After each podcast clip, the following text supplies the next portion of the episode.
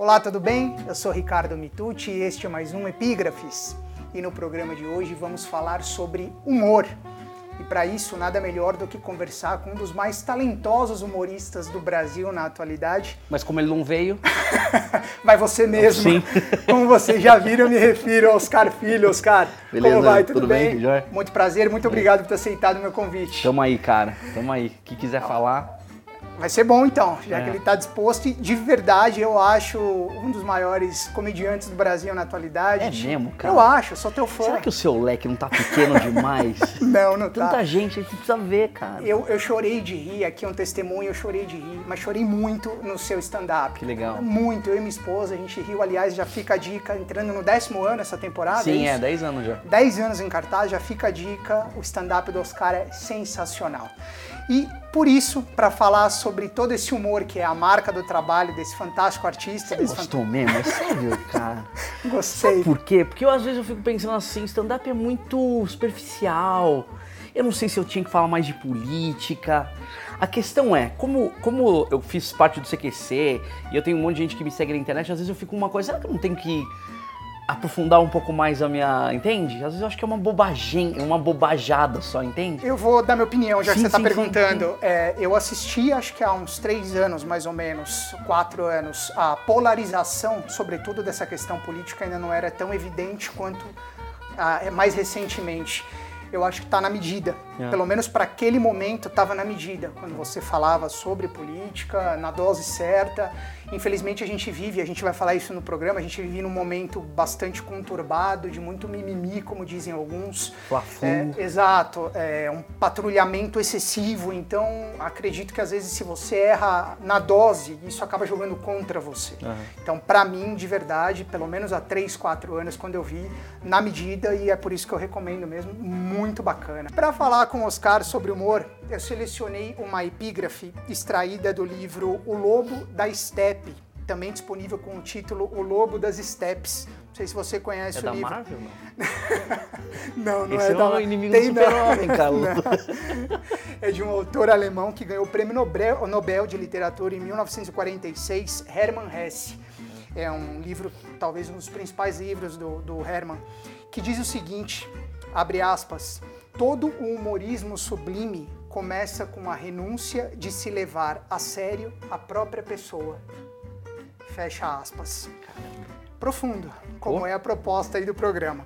E para começar, eu já abro contigo falando o seguinte, perguntando na verdade para você o seguinte: Oscar, as pessoas têm se levado muito a sério nos últimos tempos ou nós estamos mais mal-humorados? Difícil, né, cara? É difícil. Eu acho que um pouco dos dois.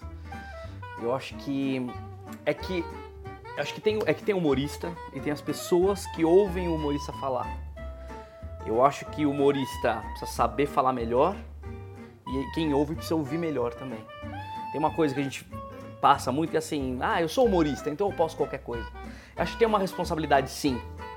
Mas por um outro lado, acho que o público também precisa saber até que ponto você criticar o humorista ou não através das ideias dele. Tem uma coisa muito que acontece muito que é eu posso não gostar de você, mas eu posso gostar das suas ideias. Ou o contrário, eu posso gostar de você, mas eu não posso curtir as suas ideias. Então precisa saber separar bem, entende? Às vezes as pessoas confundem muito o fato do humorista falar alguma coisa e achar que ele é aquilo que ele tá falando. E às vezes ele tá sendo só irônico ou sarcástico, que são duas ferramentas muito importantes do humor. E tem tudo a ver com levar- se levar a sério. Porque se você se leva muito a sério, você começa a achar que o que o outro está falando é muito sério também, entende? Você não- então você confunde um pouco o que a pessoa está querendo dizer, onde ela quer chegar. É, porque o sarcasmo e a ironia usam disso para você chegar num lugar um pouco até mais longe, entende? Então acho que eu acho que muita, é, é, é muito é, é muita coisa aí. Tem a ver com maturidade, tem a ver com estrutura emocional, tem a ver com muita coisa. É, é difícil, é difícil responder isso. Sim. E uma rápida contextualizada antes de avançarmos, O Lobo da Steppe foi originalmente publicado em 1927 e conta a história de Harry Haller, um homem que vive um conflito interno por não se adaptar à vida e aos valores da sociedade. Um cara, um cara meio esquisito. E durante essa jornada dele em busca de autoconhecimento, ele revela-se fruto de uma existência plural. Uma hora ele se percebe homem, uma hora ele se percebe um lobo da estepe, um cara mais selvagem, mais recluso. Quando ele flertava com a loucura nessa busca pelo autoconhecimento, ele descobre no humor um caminho possível para a felicidade. Uhum. Tá? Por isso, da escolha dessa epígrafe para o nosso debate. Legal. E Legal. dando sequência, então, Oscar, falando sobre a serventia do humor para além da felicidade, como a gente começou conversando, Chico Anísio disse certa vez que, abre aspas, o humor serve para muitas coisas inclusive para fazer rir. Sim. Fecha aspas. Essa frase, inclusive, ela está no livro Mal Humor, uma antologia definitiva de frases venenosas do escritor Rui Castro. Uhum. Qual a função social do humor, na sua opinião, Oscar? Então, para mim, eu vou levar para mim. Acho que é, é, é, muito importante, justamente por essa questão anterior que você fez de se levar a sério. Eu acho que foi uma arma para mim social, porque é, eu não era o cara que batia se for dividir assim, eu era o cara que apanhava, era o cara que todo mundo ia tirar sarro, ou por ser baixinho, ou por sei lá o que. Então eu usava isso para meio que me defender, assim, pra não, é, sei lá, pra não, não, não, não, ficar, virar um cara, um adolescente quieto e recluso e tudo mais. Pra se enturmar. É, pra me enturmar, porque tá. eu vi que fazer. E eu acho que eu descobri isso uma vez, quando os meus pais é, se separaram quando eu era muito moleque, muito criança ainda, tinha seis anos. E eles brigavam muito, os meus pais. Era muita briga dentro de casa. E aquilo eu não gostava, eu achava aquilo ruim, pelo barulho, por ver duas pessoas que são os meus pais brigando e tal. E tinha um desenho do pica-pau, que era um, uma, uma, um, um, caçador que ia caçar uns patos, e para chamar os patos ele usava um, um pato de borracha. Não sei se você claro, lembra disso. Claro, claro, E daí o pica-pau, pra sacanear, começa a soprar o pato de borracha até que ele fica gigante. E aquilo faz com que fique elástico e o cachorro vai chamar o caçador, ele começa a puxar a calça do, uhum.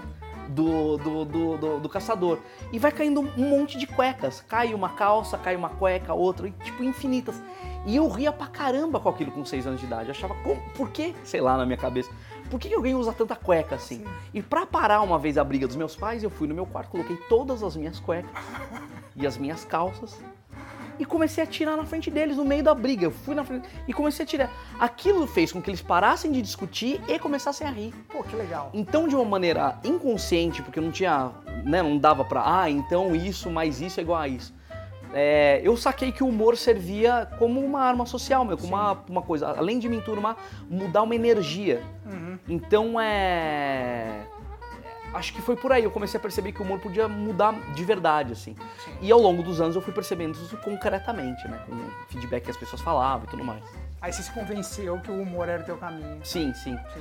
Mas, é, ainda fazendo relação com a primeira pergunta que você fez, é, a tentativa é de não, não, não achar que isso é o, é, é o must, é a, a, melhor coisa da vida, porque senão começa a me levar muito a sério. Claro. E eu começo a agir então como, não, eu sou, eu sou humorista, cara. Eu sou o cara que muda climas por aí.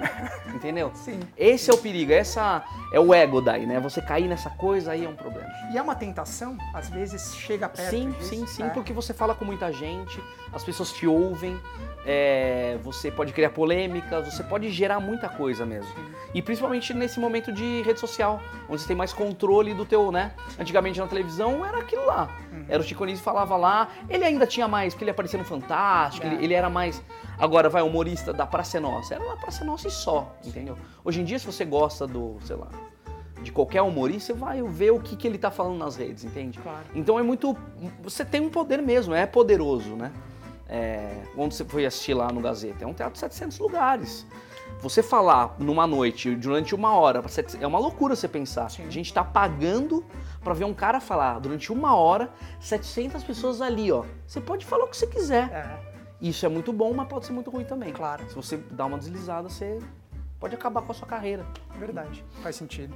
Um viés do humor, Oscar, é a crítica, ah. muito explorada pelo programa CQC, inclusive, onde você trabalhou aí durante muitos anos. Uhum. Sobre a crítica pelo humor, o escritor Antônio Prata, na apresentação do livro Veríssimas, Frases, Reflexões e Sacadas sobre Quase Tudo, de Luiz Fernando Veríssimo, escreve, abre aspas, o verdadeiro humorista não é um mico de auditório, é alguém sempre a botar o dedo nas feridas. Fecha aspas. como o humor pode manter essa característica numa época de patrulhamento exagerado da opinião pública? Algo que a gente vinha até falando aí na abertura da, da conversa. É, a gente. Acho que é uma responsabilidade mesmo. Aí tem a ver com a última pergunta, né? Tá muito é. entrelaçado mesmo, porque. É... Eu tava. Ontem eu assisti uma peça, é, A Morte Acidental de um Anarquista, do Dario Fo, e o Dario Fo, o Dan Stuba que fala no momento da peça, em que o Dario Fo fala isso, que a responsabilidade do humor é, é, atingir os poderosos, não uma minoria. E eu concordo com isso. É, você, você precisa saber a responsabilidade do que você fala, do que você, com quem você vai brincar, porque ele pode ser crítico, ele, então, é isso, você pode, você pode ser muita coisa. É, pode ser crítico, pode ser só engraçado, pode ser só entretenimento, pode ser só crítico.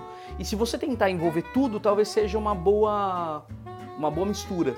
No meu caso, eu tento ser o mais universal possível. Até por isso que eu falei no começo que, que se, é, se, eu precisava aprofundar mais. Porque também tem, eu tenho um pouco do receio de ficar chato. Se eu ficar só fazer um humor político, um humor social, Sim. pode ficar só chato. Pode virar só um, uma, uma, uma, talvez uma, uma, uma coisa pro Pondé falar. Não que seja chato, mas é um cara que talvez tenha mais propriedade para falar de filosofia claro. do que um humorista, que pode ser filosófico, mas tem que ser engraçado também. Claro. Se ele deixa de ser humorista, vai virar qualquer outra coisa. Então eu tenho, eu, é uma coisa que eu penso muito. O que, que, eu vou falar? Como eu vou falar? Como que eu eu fiz um texto agora sobre sobre a Pablo Vittar. Uhum. A minha tendência é sacanear esse A, Pablo Vittar. Porque homem, pô, entende? Eu posso cair nessa. Mas por que não respeitar isso, entende? Claro. Por que não assumir e agregar isso para minha ao invés de criticar. Porque eu posso criticar outras atitudes ali dentro, entende? Sim. Do que ela faz, o que deixa de fazer, entende? Então, é tão complicado mesmo porque tem muita coisa mudando muito rápido, entende? Eu respeito ou não o gênero que ela se propõe a ser. Eu brinco ou não, porque daí entra em, em, em sexualidade. Eu brinco ou não com o Tami. É, será que se eu fizer uma piada de negro vai ser bom? Será que eu vou agregar alguma coisa hoje em dia? Ah, mas é só piada. É só piada mesmo? Se eu falar da loira burra, será que já não, além de tudo, não é ultrapassado? É misógino, mas não é ultrapassado? Não é uma coisa muito anos 70, 80? As pessoas vão rir, vão rir, mas as pessoas vão rir de peido também. Você não quer fazer as pessoas rirem de peido? Ou será que eu posso dar um, uma etapa a mais na minha, no meu discurso? São coisas que eu tô falando porque eu penso mesmo, sabe? Eu falo, cara, o meu último texto que eu fiz agora, que eu acabei de soltar na internet, é do Stephen Hawking. Será que eu vou zoar um cara que é tetraplégico, que tem um problema que é a esclerose? Será que eu vou zoar ele? Ou será que eu vou sacanear coisas que ele fez em vida? É possível fazer piadas com ele? Eu vou sacanear Jesus Cristo? É bom eu tocar em religião? Tá, mas até onde? Porque tem uma coisa também, que é aquilo que tem a ver com a primeira. Ah, não pode sacanear Jesus. Não pode. Tem coisas que você pode. Acho que nenhum assunto é intocável. Acho que você tem que ter respeito também em como você vai entrar nesse assunto. Na abordagem. Exatamente. Faz todo sentido com a próxima pergunta que você está dizendo. Nossa, é incrível isso. Super relacionado. A, a, preocupação em montar o roteiro. Numa entrevista sua para Rolling Stone em 2011, você declarou que o humor Caramba, sempre. Você foi atrás, Eu fui, faz parte do trabalho. você declarou que o humor sempre anda muito perto do limite das pessoas. Sim. E é muito do que você está falando agora. Qual o limiar entre bom humor e bom senso, sobretudo em períodos como os que a gente vive hoje, né? dessa questão do politicamente correto, do excesso de patrulha na internet? Qual que é o limiar de bom senso e bom humor? Acho que a gente só descobre quando ultrapassa mesmo. Não dá pra, não tem, não dá para se pré-determinar. Porque se você pré-determina, você nunca vai chegar perto do que você pode fazer você fala, ah, eu nunca vou fazer tal coisa. Talvez é bom você fazer tal coisa. Você acaba se censurando antes de tentar. Exatamente, menos. porque você não sabe o que vai ser. Quer ver um exemplo na minha vida mesmo? Quando eu nasci em Atibaia e eu estudei teatro lá, e é uma cidade interior, portanto, não que todas, mas eu tinha uma visão muito limitada do que era ser ator. Eu via a Globo, eu falava, ah, talvez seja bom trabalhar na Globo, que é a maior empresa de televisão, então, se fizer filme também vai ser bom, porque fazer filme é bom. Acho que novela e filme era o que eu tinha. Quando eu vim para São Paulo, comecei a estudar, comecei a fazer, ver outras coisas. Abriu minha cabeça. Falei, cara, olha, tem humor. Nunca imaginei fazer humor exatamente. Nunca tinha pensado? Acho que viver disso não. Tá. Eu, eu lia Shakespeare, eu estudava é, Nelson Rodrigues, eu via esses caras. Eu, pra mim era mais ou menos isso, entende? Aí quando eu vim para São Paulo, comecei a fazer humor, aí eu Aí uma vez, numa, numa peça infantil, uma, a menina que fazia, fazia com a gente tinha um namorado que era, que era mudo. E, portanto, é, que era surdo. Então, portanto, ele não, não ouvia, não falava direito. Então eu falava, cara, como que eu vou fazer essa peça pra esse cara? Virou pra mim o foco. Tinham 200 pessoas na plateia, eu falei, é esse o foco. Eu quero que ele entenda. Aí eu comecei a lembrar do Chaplin, do Buster Keaton, e falei, eu quero fazer pra esse cara então. E ali mudou para mim a relação do, de como é interpretar. Então já mudou um pouco o que eu já pensava quando eu saí. Nisso eu caí no stand-up, que caí no, jornal, no, no CQC, que era jornalismo com entretenimento. Um negócio que eu nunca fosse. Se eu me limitasse e falasse eu nunca vou ser jornalista, eu nunca vou trabalhar na televisão a não ser que seja ser ator de novela, eu não estaria conversando aqui agora com você sobre isso, entende? Sim. Porque minha vida teria tomado um outro rumo. Então acho que o limite você só descobre mesmo quando você ultrapassa. E às vezes você nem sabe que está ultrapassando. Entende?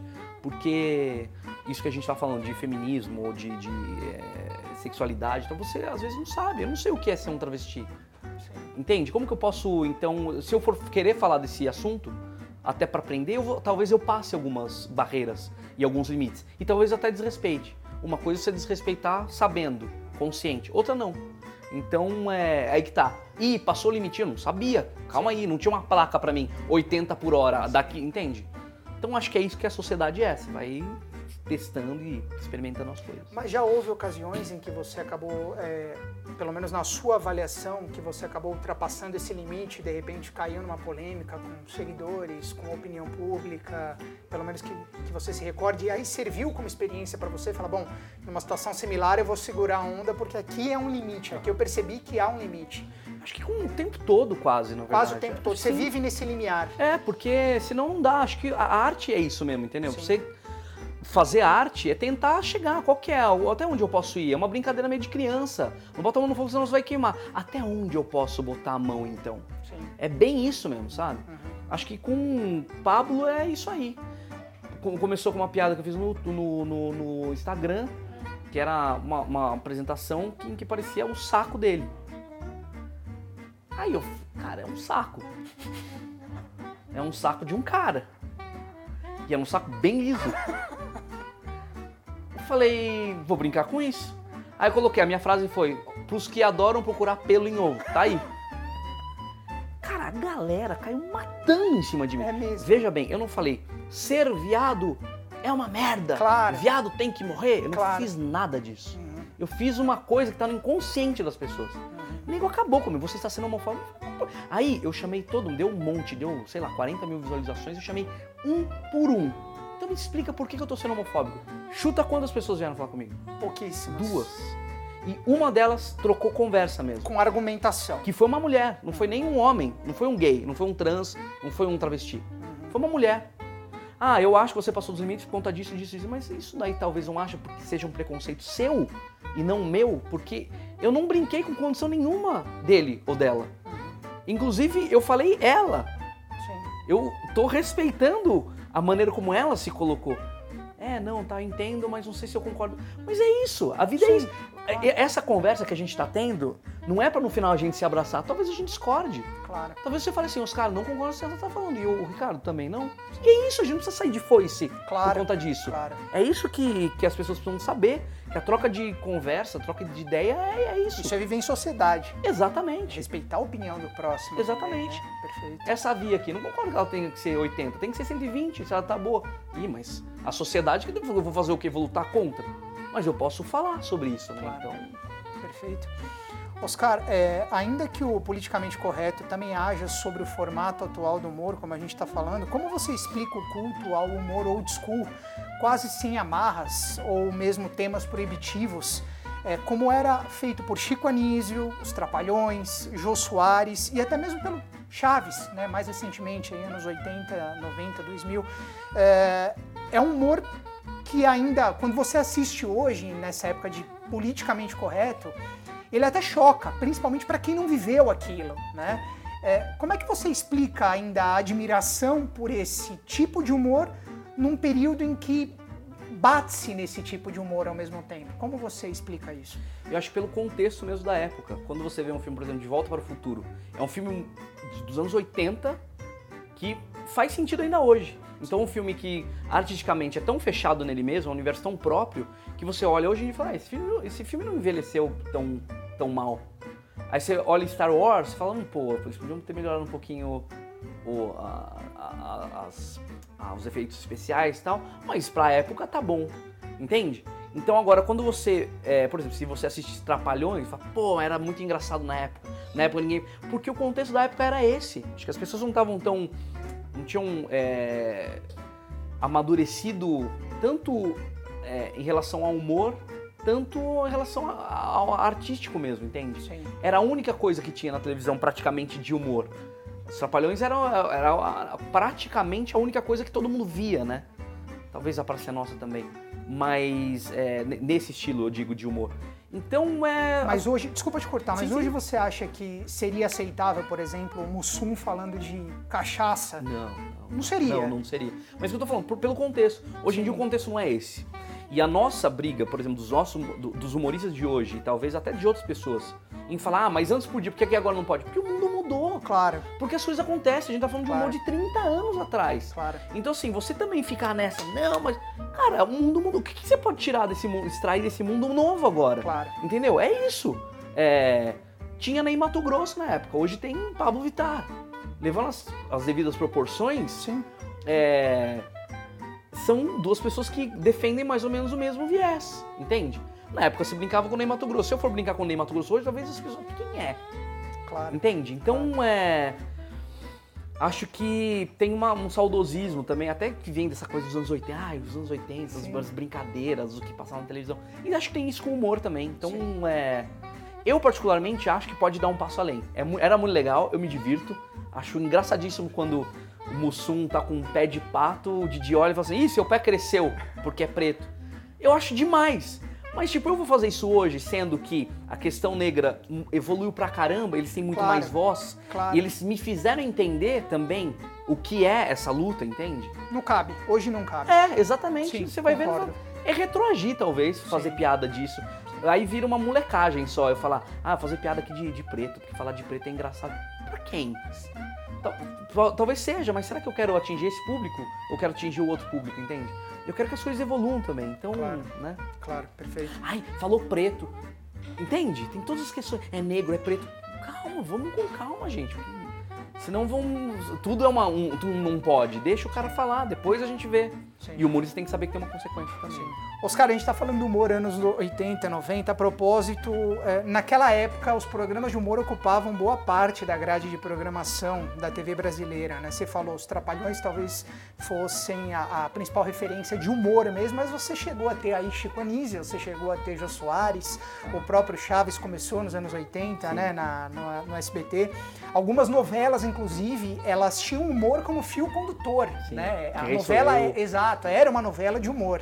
Hoje, na TV aberta, o que se observa são talk shows conduzidos por humoristas e algumas novelas com núcleos cômicos nas suas tramas. Sim. Por outro lado, a TV fechada passou a ser a casa de séries cômicas, programas de humor em geral, como você mesmo, né, no Multishow.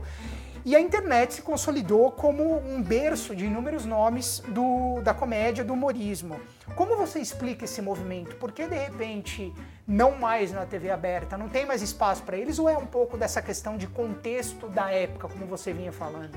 Eu acho que a gente até conversou um pouquinho antes de começar, né? Acho que tem uma. uma, uma- um desespero da televisão pra entender o que, que tá acontecendo. Porque as coisas estão mudando muito rápido, entende? Sim. Então é. hum, Eles, eu acho que eles estão. É, tendo. é como se fosse um canhão atirando num alvo que eles não sabem exatamente pra onde. O canhão eu chamo de tudo daí. Aí tem um pouco de culinária, com um pouco de humor, com um pouco de eh, cenas engraçadas, com aí tem eh, arrumar a casa, arrumar o carro do pobre e a- arrumar a vida do pobre, e falar um pouco do rico e é um negócio, você fala, calma, do que, que eles estão? Então é tudo, entende? Você pega um programa dominical, e fala de um monte de coisa. Pega sábado à tarde também, tem tudo, entende? Aí você fala, cara, o que, que, que, que é? E eu acho que é isso, é a- agora estão formando os nichos mesmo, né? O, o que que. o que- a- a- vamos pegar esse público e vamos falar só disso, vamos pegar aquele público e falar só daquilo. Por exemplo, cinema, eu adoro cinema. Não tem um, um programa na televisão que fale de cinema, na televisão. Não. Não, tem, difícil. É, só TV fechada. E mesmo TV fechada, assim, é um. É, ah, assim. aparece estreou ali, tá bom, não, é. não, não analisa, não fala e é. tudo mais. Então acho que é, acho que é uma, é uma, evolução, mas ao mesmo tempo é uma tá, tá perdido, entende? Acho que é antigamente a gente só tinha televisão para assistir. Sim. Então você podia verticalizar muito mais em todos os assuntos, entende? Sim. Tinha a Marta Suplicy falando sobre sexo na televisão. Meu Deus, sexo na televisão. Hoje vai falar, todo mundo fala de sexo, entendeu? É um programa ali no, no, no Altas Horas. Um, é, é um quadro. Cinco minutos ali, é. porque ninguém tá nem aí. Uhum. Porque se eu quero ver uma coisa, eu vou na internet, ver de sexo, eu quero tem X-Vídeos. Aí você vai ver a coisa, não quer nem saber falar, você quer ver acontecer, entendeu? Sim. Então acho que tem isso, assim é uma, um, meio que um desespero para tentar agradar todo mundo, para poder ganhar dinheiro, audiência, e é isso aí, vamos aí. Tá tirando para tudo que é lado é, e vamos ver o que, que dá. É. Legal. E tem pouco apaga, apaga, acabamento artístico também, que é ruim, né? Sim. É meio feito às pressas e. Concordo. Você tá me fazendo todas as perguntas e nenhuma das perguntas foram me feitas, por exemplo, em televisão, porque não tem tempo. Pois é. O cara não tem tempo para estudar a pauta, o é. cara não tem tempo para ver o, o, entrevistado, não sei se interessa para televisão também as perguntas. Pois é, exatamente. Então é, é, é uma miscelânea. Pergunta lá do CQC. É. Ele fez CQC, pergunta lá polêmica. Exato. Burra, apanhou, tapa na orelha. Bom, pergunta tapa na orelha. É. Aí você fica. Acaba meio... ficando meio raso, né? Pelo Total. menos na minha opinião. Total. Superficial. Tudo, tudo. A nossa proposta é justamente outra, é mostrar um pouco mais é, um tema, indo mais a fundo nesse tema. E claro, mostrando ao mesmo tempo o nosso convidado também com outro viés. Uhum. Né? Então, não sei se cabe na TV. Eu acredito que até cabe, mas será que as pessoas realmente querem assistir isso? É uma pergunta que a gente faz e acho que é uma discussão válida de se ter. E também tem uma outra coisa, por exemplo, você falou desse do, dos programas é, humorísticos. É, o programa, por exemplo, o, o, o, Trapalhões era um programa que tinha o quê? Duas horas, se não me engano? Era Mais longo. ou menos, era bem longo. Né? É. Então, se você tem um programa de duas horas, você tem que se aprofundar no humor de uma forma muito fora, porque assim. É Imagina que um sketch tem 5 minutos. Quantos 5 minutos cabem no programa de sim, humor? Sim. Então você tem que ir fazendo todo tipo de humor. Sim. Pra piada não repetir. E vai chegando uma hora vai ficando perigoso. Claro. Você vai ter que fazer piada com negros, vai ter que fazer piada com gays. Ou você repete a piada. Exatamente. E aí acaba ficando maçante. Sim. sim. Só que daí se você cai nesse, é, nesses tabus de sempre, religião e tal, começa a ficar perigoso. Hein? É. Então vamos diminuir, a gente é. faz o humor ali mais ou menos. Então por isso que viram núcleos pequenos de humor e. Faz sentido. Entende? Então é menor o tempo e é isso aí. Uhum. CQC começou com duas horas e meia. Foi diminuindo, diminuindo. E, cara, estão batendo demais em, em política aí, hein? Talvez seja melhor diminuir isso aí, hein? Aí o programa sai do ar. É. Em termos estilísticos, por onde passa o futuro do humor, na sua opinião? Pelo chamado humor inteligente, que era aquele que no começo todo mundo convencionou a atribuir ao próprio CQC pela volta ao humor raiz, embora você já tenha falado um pouco disso, que a contextualização de época é outra, né? É, ou há uma terceira via, na sua opinião? O que, que você acha que a gente pode esperar do humor? Eu não digo nem em termos de plataforma, né? Porque a gente está falando aí TV aberta, TV fechada, internet, mas em termos estilísticos, em termos de perfil. Para onde vai o humor, na sua opinião? Acho um absurdo você falar humor raiz, mas ao mesmo tempo é porque o que, que é o humor, né? O que, que é o humor raiz? Sim. Mas se a gente pegar, humor raiz é aquele humor que a gente, a gente conhece como humor. E é, o humor puro e simples que a gente está falando aqui. Mas esse humor puro e simples aqui no Brasil é isso, é sacanear o outro, é.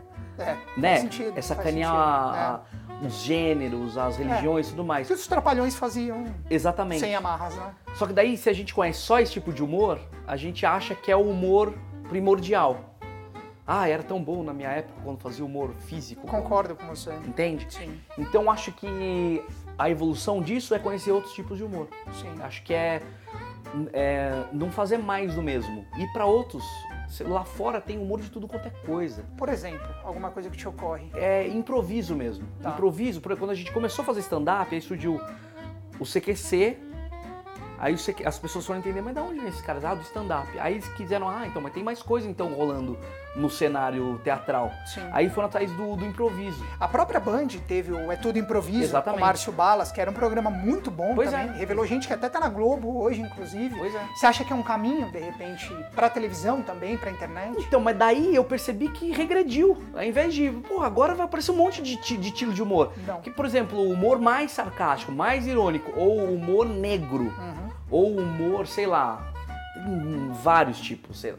Humor de boneco, humor... Não, aí começa a ficar meio, cara, mas o que, que acontece? Parece que tem um, uh, tem um máximo, um ótimo, um período ótimo e daí parece que regride de novo. Regride. É, eu acho que a saída não tá na televisão, acho que tá na internet mesmo, que é onde as pessoas. Tanto é que as pessoas estão indo procurar fora, porque aqui dentro não tem muito, né? Uhum. As pessoas gostam muito de Jim, Jim Fellow, por exemplo. Sim. Que é um humor ainda diferente do, do nosso aqui em termos de, de talk show, né? É, tem o John Oliver, que é um humor que o Duvivier tentou fazer até na Fox, mas as pessoas ainda não entendem aqui, porque não tem estofo político e intelectual mesmo para entender a, a, a, parada, entendeu? Eu mesmo fico pensando, por exemplo, você pega o Bill Burr, que é um humorista americano, stand-up, ele tá no Netflix. O humor que ele faz, cara, é muito bom. Só que aqui ainda. Porque você precisa. Voltando lá na primeira pergunta, você precisa ter estofo pra ouvir. Sim. Se, eu, se ele começa a falar assim, Jesus Cristo, e ah, não, vai falar de Jesus, desligo. Não, mas calma, ouve o que o cara tem para falar vai até o fim pelo menos. Então é difícil responder isso porque eu acho que precisa passar por uma, uma educação é, de. E quando eu digo ouvir, é maluco também porque a gente sempre ouviu, né? Acho que é o primeiro momento que a gente tem de ouvir e falar. Sim. Só que, voltando ao que meu pai falava, eu falava, caramba, olha, eu tô virando esse cara. O meu pai dizia isso. Mas ele fala, a gente tem dois, duas orelhas e uma boca para quê? Para ouvir mais. E pior que é verdade, cara. Faz sentido, né? Ouve primeiro antes de emitir uma opinião, a gente já quer. E, e é o mais louco é que a opinião nem é nossa. A gente ouviu de orelhado, é. entendeu? Mais ou menos replica. Concorda contigo. Você não lê, você não estuda. Mas o que, que ele quis dizer com aquilo que ele falou ali? Não entendi. Esse humor que ele tá falando, o que, que ele quer dizer? Ele tá sendo sarcástico? Eu bato muito nesse sarcasmo e na, ironia, porque nego leva a sério. Sim. Pega ao pé da letra, não pode. Você não pode levar um humorista a sério. Não tem como, entende? É que a gente começou falando, né? É. Tá então acho que o futuro do humor é fazer as pessoas ouvirem. eu acho que não só do humor. É, é, em tudo. Seria bom se fosse o futuro das relações sociais. Exatamente. Porque eu concordo plenamente com o que você está dizendo. Eu acho que hoje muito se fala, pouco se ouve, tem sua opinião para tudo. É quase um editorial isso, mas é o que eu penso. Uh, porque às vezes a opinião nem é sua, você replica aquilo que você ouviu e a coisa não evolui. Uhum. Porque acho que a evolução vem da reflexão, né, do debate, Sim. e pouco se tem. Tem-se o ódio, tem-se a polarização, mas pouco de debate realmente. É, pelo menos essa é a minha opinião. Quer ver um exemplo? Por exemplo, o, a, a, a, gente foi muito criticado é, porque a gente deu voz ao Bolsonaro. Uma das críticas do CQC era: ah, vocês inventaram o Bolsonaro. Aí um dia eu parei e falei: mas por quê? Que, qual é o problema disso? Não, porque não tem que dar voz pra um cara desse. Olha esse cara que ele fala. Você dá voz pra ele, viram monstros. Falei, eu acho o contrário. Porque daí, senão, a gente começa a censurar o que a gente acha que é errado. A gente tem que ouvir sim. Sabe por quê? Porque a gente vai saber replicar, inclusive. A gente só pode ter o poder de argumentação, de conversa, com quem a gente ouve. Senão vira uma ditadura também.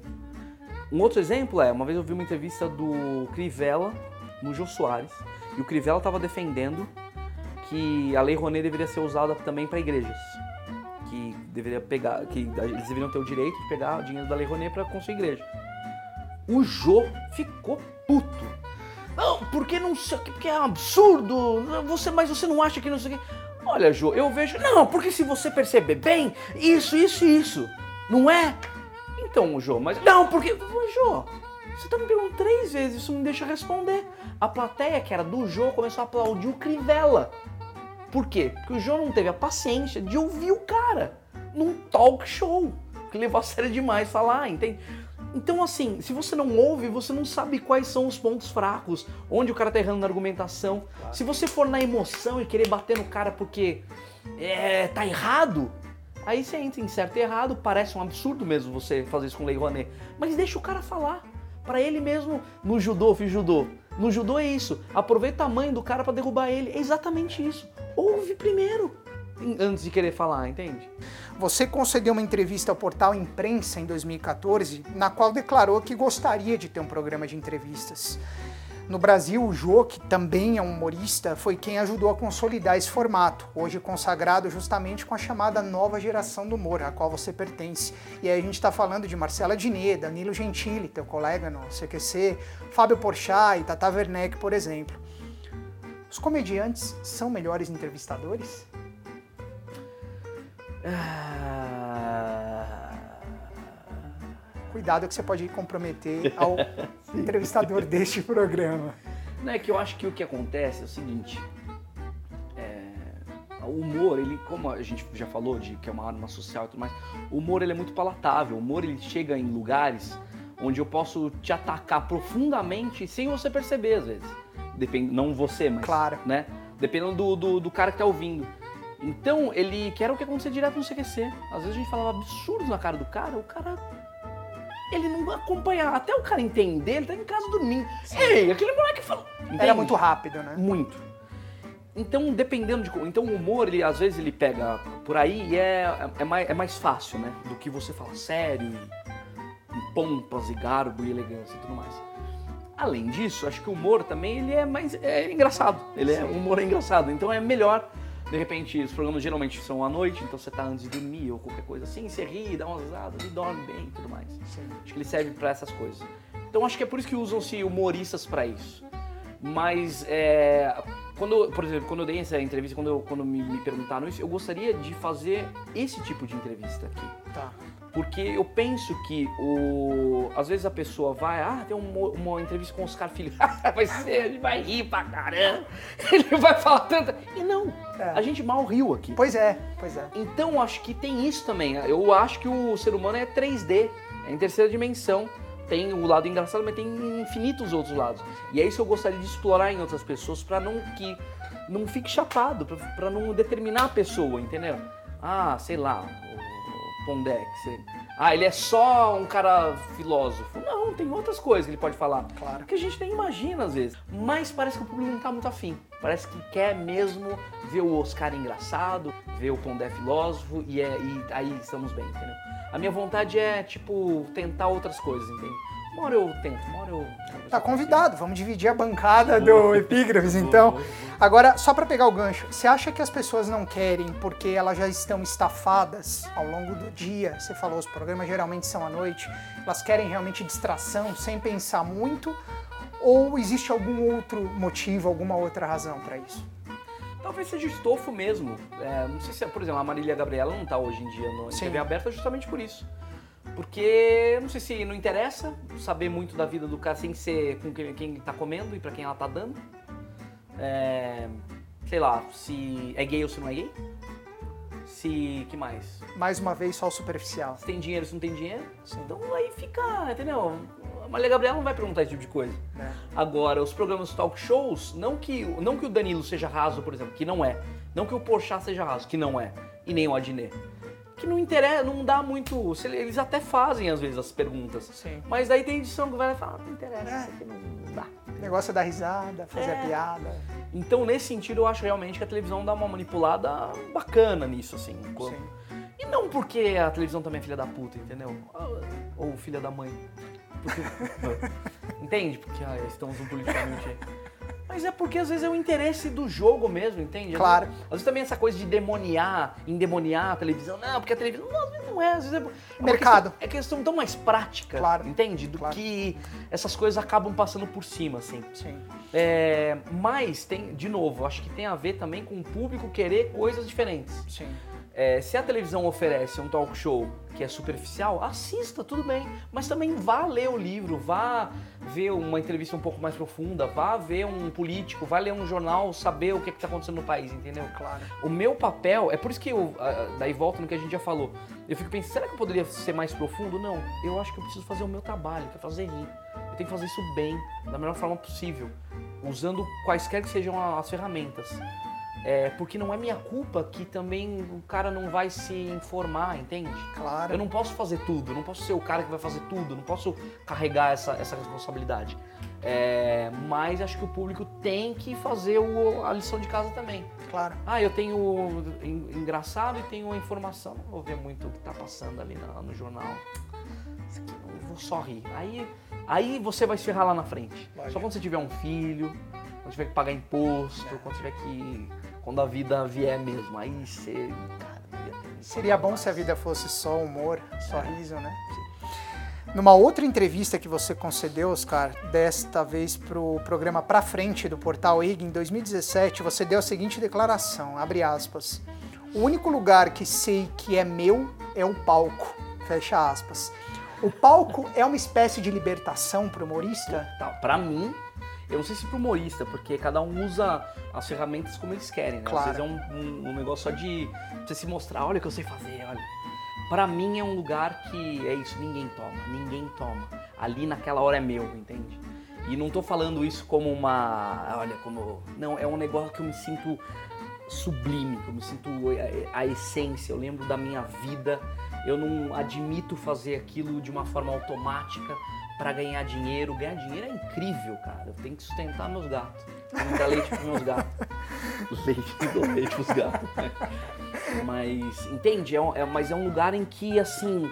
Aí eu entendo o que acontecia antigamente na ditadura de nego falar e a polícia vir. Eu entendo, porque tem a ver não só com a arte, tem a ver com a vida. É um negócio que você. É, é a tua. Se me tirarem isso, cara, eu não sei se eu vivo, sabe? É um negócio que. É, é o momento que eu posso falar. Por mais besteira que eu fale, por mais bobagem, por mais que não vá somar na vida de ninguém, é o meu lugar, é o meu cantinho ali, sabe? Sim. Acho que talvez mais até que na minha casa. Maluco, mesmo? é. Eu tô em cartaz, cara, desde 2000, desde 2000. Eu cheguei em São Paulo, entrei em cartaz e não saí mais. Todos os anos de vai, pelo menos 10 meses por ano. Desde que eu comecei em 2000, eu tô em cartaz. Então eu posso dizer que eu tô em cartaz Há 18 há, há anos. 18 anos, sem parar. Fantástico. entendeu? E não é porque pra, pra falar isso em entrevista, é Sim. porque é um lugar que eu me reconheço. Você está em casa. É, eu falo, cara, é... E é um lugar que eu aceito que me vaiem também, se eu não falar uma coisa, entende? Já aconteceu? Já aconteceu, já aconteceu. E sim. qual que é a tua reação? Se isso Foi- acho foi um, acho não, foi um show em Mossoró, inesquecível. isso. Mossoró? Mossoró. É. Eu tava fazendo show, tá, tá, tá, e tinha um bêbado lá no fundo, e eu fui sacar que ele era bêbado no- na, na conversa, né? Que ele tava bêbado, ele era bêbado, ele tava bêbado. Porque eu fazendo show e o cara meio que, é, não sei o quê. Eu continuei, é, não sei o quê. E, eu- e a gente tem várias artimanhas pra fazer o cara parar. Sim. Eu usei todas elas e o cara não parou. Até que uma hora eu, fui- eu achei que tava atrapalhando o público. Falei, cara, você quer fazer suas piadas? Vem aqui então. E eu sento no teu lugar. A galera começou a me vaiar. É mesmo. Porque eu pensei que eles estavam atrapalhando. Eu falei, olha eu aqui achando que tava atrapalhando. Que pra, vocês pagaram pra me ver. Eu pensei que vocês estavam. Então, foda-se. Então vamos continuar essa merda. A galera aplaudiu. É maluco, Vai cara. entender, né? Não dá pra entender, Vai não entender. dá pra entender. Não dá pra entender. Legal. Ai, esse cara é muito Mas bom. ele subiu pro palco ou não? Não, Interagiu não, daí, com- ele- daí Aí ele ficou parou. Aí ele parou. Que alguém deu uma cutucada nele. O talvez tenha sido a minha maneira de falar, talvez Sim. tenha ter. Porque tem isso também, né? Se você desce do salto e fica putinho, se leva a sério, Sim. o nego percebe. Fala, Claro. ei, cara, Pega leve, o né? cara tá bêbado, você É. vai levar a sério, entendeu? Sim. Pode ser isso, pode ser a minha maneira que falou. Então, já fui vaiado, já tem isso no meu currículo. Já que a gente está falando de, de palco, falando especificamente sobre stand-up, o comediante Bruno Mota, que é um dos pioneiros do stand-up no Brasil, ele diz que, abre aspas, o bom stand-up é aquele tão bem escrito e preparado que parece improvisado. Você suja o texto, e esse suja entre aspas também, e faz como se estivesse raciocinando tudo aquilo na frente da plateia. Fecha aspas. Se um bom texto é a chave para o sucesso do formato stand-up, onde entra o talento do humorista? Eu acho que é falar mesmo. Acho Na é interpretação. esse sujar que ele falou, e eu concordo plenamente com o que ele falou. É Exatamente isso, assim. É, lembro que quando a gente começou a fazer lá em- no, no Beverly Hills, um bar que tem aqui em Moema, é, o, o palco, vamos supor que fosse aqui, entendeu? E a gente fosse o público aqui virado pro palco. Tá. Então o que acontecia era alguém vendo eu sair daqui, vamos supor que você fosse o público, Tá. eu saindo daqui pra fazer Pra ali. lá. Aí o cara só fazia isso aqui, ó. O cara falava, eu ali falava, qualquer um. Na cabeça do cara, ei, eu consigo fazer isso aí. Uhum. O cara tava aqui, foi ali, falou meia dúzia, falou qualquer coisa ali. Que é isso? É o, a- o parecer que você tava ali tomando uma cerveja, tomando um refrigerante, tomando sei lá o que, comendo qualquer coisa, comendo um bolinho de chuva. levanta, fala meia dúzia de groselha e volta. Tá. Então quando tem isso, é incrível, porque daí é- parece mesmo que é, que é a arte do teatro. A arte do teatro não é a arte de falar a verdade, é a arte de mentir. É você subir no palco e falar, caramba, o cara. Quantas vezes eu já ouvi falar, nossa, você parece mais alto no palco. Pô, Sério? consegui, cara. Você ganha uma, uma magnitude, um tamanho, que daí. porque- não, eu tenho 1,68m, tá ótimo pra mim. É um baita elogio isso pra mim. Aham. Ou quando eu fazia um grupo chamado Os Cretinos, a gente foi fazer parte da terceira, terceira uma, uma apresentação, e eu fazia um personagem chamado Beth a Indestrutível, que era uma mulher que passava por mil e uma e morria e depois ela voltava. E eu fazia de mulher. No final do show, veio um cara de uma, alguma empresa, assim, elogiando pra caramba, porque ele queria investir o dinheiro dele em, uma coisa de teatro, tá? E elogiando. E tava nós cinco do grupo. Tava, a gente tava ali. E ele falou, nossa, parabéns, muito bom, tal, tal. Nossa, aquela mulher é espetacular. Caramba, que atriz boa.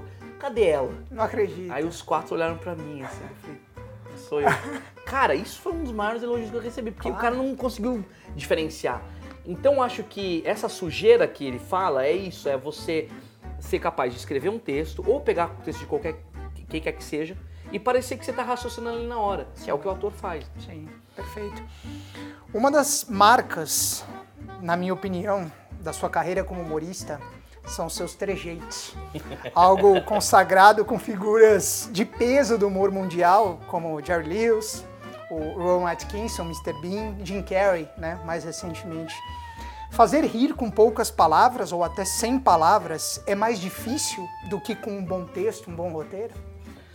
Putz, é que daí a gente entra numa seara do que, que, que, é mais engraçado, o que é melhor, o que é mais inteligente e tal, né? É... Nem tanto nesse sentido, mas pro humorista, você que é um cara bom nisso, é mais difícil você provocar o riso no seu público sem um texto, só com os trejeitos? Ou é bem diferente uma coisa de outra? É que assim, se eu começar a tremer aqui agora, talvez você ria. Uhum. Se eu continuar tremendo, talvez você continue com o sorriso. Se eu continuar tremendo, vai falar, onde ele vai com essa porra? Ou vou achar que você tá tendo uma convulsão, né? Exatamente. Sim. Se eu continuar a fazer isso por quatro minutos, os caras do câmera vão embora e vão falar, vai, o cara tá idiota. Então isso também é roteiro. Às vezes a pessoa acha tá. que eu tô ali tremendo, porque eu tô tremendo, que é fácil fazer uma careta. Uhum. É fácil fazer uma careta, mas em que contexto você faz essa careta? Tá o peido. Peido é engraçado? Você tá sorrindo pra Sim, isso. sim. Se você colocar ali o contexto no, do peido numa coisa que pode ser incrível, entende? Quer ver um exemplo bem bobo assim? A gente tava uma vez na aula na, da, aula de interpretação e o, tem muito isso de, né, em, em aula de teatro. Ah, você está em tal lugar fazendo tal coisa. E o, o professor falou: vocês estão todos trabalhando numa sexta-feira, vocês não veem a hora de ir embora para casa. E aí ele ia falando. Então, fã, daí a gente lá, fingindo e tal. Então, deu a hora de ir embora, e todo mundo feliz. Aí, bom, agora vocês estão saindo do prédio, então, tem uma marquise e começa a chover, chover torrencialmente. E daí todo mundo fazendo chuva, está chovendo e o seu carro está ali do outro lado da rua. A tua questão é, você sai correndo no meio da chuva porque você está com pressa em ver a hora de chegar em casa ou você espera um pouco a chuva passar? Aí cada um fez lá terminou o exercício, tá? Ah, agora eu tenho uma pergunta pra você. Por que, que só o Alex, um amigo meu, inclusive, que, que a gente veio pra São Paulo junto, por que, que só o Alex fez isso aqui, ó? Isso aqui é o símbolo universal do está chovendo? Que todo mundo faz. Sim. Na cabeça de todos os outros alunos, fazer isso aqui era muito clichê. Naquele dia eu falei, puta, é verdade, você pode fazer coisas clichês, contanto que você faça bem, contanto que você use isso uma, de uma maneira que seja, que encaixe e que fique artístico. Sim. Então, assim, às vezes a gente tem essa coisa do que fazer careta é, é um humor mais fácil e tudo mais, mas ele precisa ter um contexto. Acho que, então, quando eu penso em fazer uma careta, ou um trejeito, ou um humor físico, ele tem que estar dentro de um roteiro. Senão ele vira só um espasmo, vira só um, um ficar se pavoneando. Não cumpre uma função. Exatamente. Uhum. Então tem, acho que você lembra da morte do chinês? Sim, não, fantástico. Que quando eu comecei a escrever essa piada, eu faço uma, eu faço uma piada que é uma morte do chinês. Porque os chineses, os orientais demoram tanto para morrer no filme. Quando eu escrevi, é uma coisa que me veio na hora. Quando, eu nem escrevi, quando eu tava fazendo show, eu tava falando de filmes, uhum. e me veio essa, essa, essa, essa coisa assim, me veio no palco. Uhum. Nossa, já perceberam que os chineses demoram muito morrer? Eles ficam horas ali agonizando e morrem. Nossa, né? E seguia pra próxima piada. Quando eu cheguei em casa, eu falei, putz, aquilo que eu falei pode, pode ser que role alguma coisa que é verdade. Acho que eu vou fazer ele. Uma encenação. É. Aí no outro show eu fui fazer, uhum. e rolou, só que eu fiz mais curta. E teve um show que eu falei, vou ficar aqui 15 minutos fazendo o que tá rolando, entendeu? Então, até você modular e achar claro. uma coisa. Então, isso também é roteirizado, né? Uhum. Se eu fosse fazer. E chinês morrendo, hein? Aí, não, não entendi. Porque é, é pois é. Uhum. Então acho que tem a ver com isso também. É, Sim. E se você pega todos esses caras que você falou, todos eles estão roteirizados. É, não é uma só. Claro que tem o de improviso, óbvio. E às vezes você acha piada no palco mesmo como já aconteceu milhares de vezes comigo. Mas a maioria é roteirizada, entendeu? A maioria é você pensa naquilo. Legal. Por ocasião do lançamento do seu livro, Autobiografia Não Autorizada, o nome é fantástico. Você declarou ao portal UOL em 2014 que, embora tivesse, na época do lançamento, 35 anos ou algo assim, uma biografia fazia sentido porque, como humorista, você buscava narrar histórias engraçadas da sua vida. Para você, o humor mais direto, ele é pouco explorado na literatura contemporânea? Você pensa em escrever novos livros nessa mesma linha, mais bem-humorada? Não sei. eu não sei porque depende, depende do que eu a minha preocupação, por exemplo, com esse livro é ter um porquê de escrever esse livro. Uhum. É, por que, que eu vou contar da minha vida? Interessa a minha vida? Não quero saber do Justin Bieber, ele tem, sei lá, 11 anos de idade ainda, não sei quem idade. Também não sei. E ele tem uma biografia, sabe que eu quero saber da vida desse cara? Né? Tem uma biografia do Naldo. O Naldo tem uma biografia. O Naldo. O Naldo tem uma biografia. O Naldo. Sabe o Naldo? O Naldo. O Naldo, cara, do Naldo tem uma biografia. Aí eu penso, cara. Eu tenho que ter. Não que eu tenho que ter, mas é porque a biografia dele, inclusive, saiu depois da minha. Mas eu falo, cara, esses caras estão fazendo, eles estão fazendo pro público deles. Se eu for fazer, acho que é pro meu público, mas eu vou tentar fazer bem, pelo menos. Eu não quero ler biografia do Naldo, que não tem porra nenhuma pra contar. E, entendeu? Não que eu te... Mas é que tá, não que eu tenha também, mas se eu contar isso como humor e coisas reais, talvez pelo menos eu vá surtir algum efeito emocional na pessoa. Sim. Então por isso que eu falei eu não sei, porque eu não sou um escritor eu posso vir a ser um escritor, entendeu? Eu posso ser um cara que estude um pouco mais de literatura e a, e a arte de escrever, que é outra coisa. Escrever para o palco é uma coisa, escrever para literatura é outra.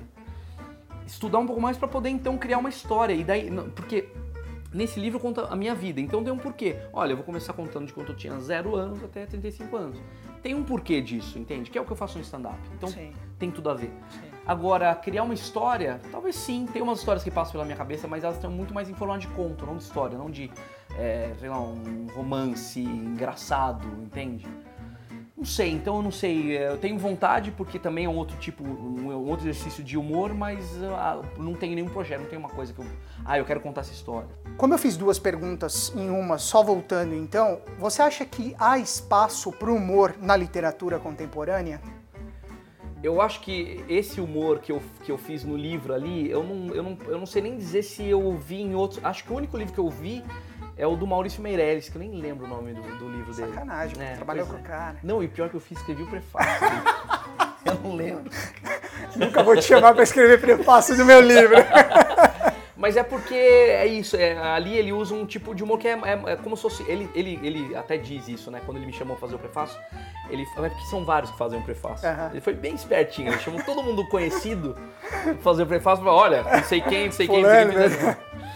É, mas ele usa um, um artifício ali que eu acho bem interessante, que é isso, que é que é, uh, parecer que você está conversando com a pessoa. Sim. Que era o efeito que eu queria dar no meu livro também. E deu, e deu. Então, quando eu mandei para Saraiva para eles revisarem, eles mudaram um monte de coisa, colocação, é conjugação e eu falei, não, é pra, é pra mim, não é para mim, é, é eu vou ir lá, como se eu estivesse errando mesmo, que é o, que, o jeito que a gente fala, porque tem isso, né? Tem a literatura escrita e tem Sim. a literatura falada, que, que, é o que eu gostaria que fosse falada, entende?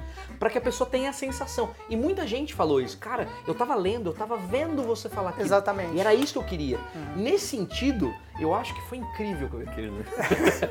Não, porque eu, eu consegui fazer uma coisa que eu queria mesmo. Porque a literatura, às vezes, acho que ela afasta. Uma outra coisa, quando a gente começou a fazer o CQC, era incrível para mim, gente de 14, 13 anos falou, cara, eu gosto de assistir o CQC, não só pelas piadas, mas fazem piadas com gente que eu nunca ouvi falar. Então, vocês são uma porta de entrada que para mim é até meio política, não é profunda, mas enfim. Então, quem é Ciro Gomes?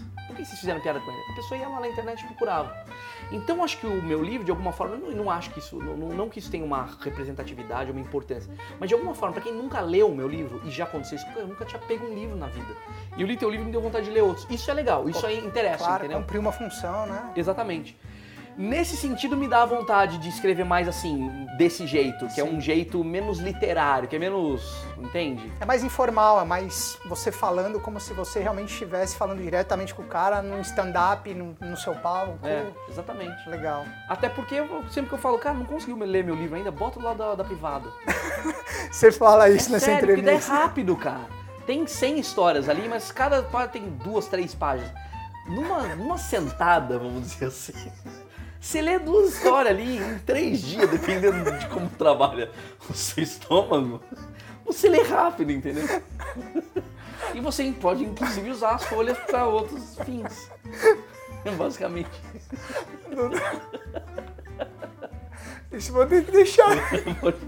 tá parecendo o Paulo Soares, o amigão, né? SPM. Com Antero Greco. Aliás, um abraço pros dois, sou fã dos dois. Eu tô parecendo Tem ele agora. Você quer ser top 5. Sem top 5, né? Sempre. Sim.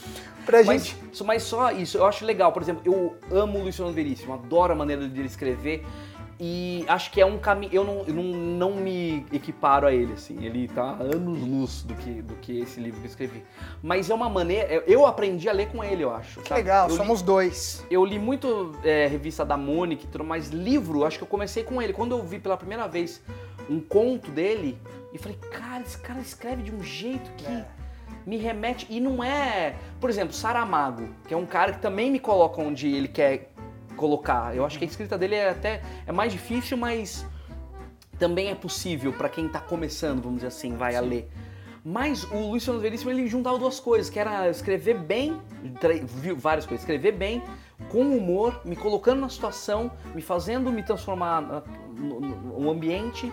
Então, me, eu, é, um, é um cara que eu li todos os livros dele. De um jeito muito acessível. É. Por isso que ele remete você à, à história mesmo. É. Você se sente personagem da história. Né? Faz, faz muito sentido Mas é muito difícil tá escrever, né, cara? É muito difícil porque demanda tempo, demanda é. criatividade e no final de tudo você atrás de uma, de uma, de uma editora que vai te cobrar 90% do seu trabalho. Do preço de capa. Fica 10%, cara viver disso realmente é. Cara, é, é um é hobby, é um hobby, não dá para falar, não dá para falar é, que. Eu espero que um dia ainda se torne uma atividade profissional, porque sou escritor também, mas eu concordo com a, a tua leitura de mercado. De fato, é, não somos um país de poucos leitores. É, ao contrário do que muita gente imagina. Claro, poderíamos ler muito mais, mas eu acho que, como você mesmo colocou, quando você se propõe a lançar um livro e percebe que algumas pessoas que não tinham hábito da leitura passaram a tê-lo, criaram esse hábito com a tua obra, ainda que você não tenha tido pretensões literárias, né, no sentido literal da palavra, você cumpriu a função, né, como escritor, como autor. Então acho que isso é muito importante. É. Claro, viver disso é difícil, é, mas tem um lado apaixonante da história, né?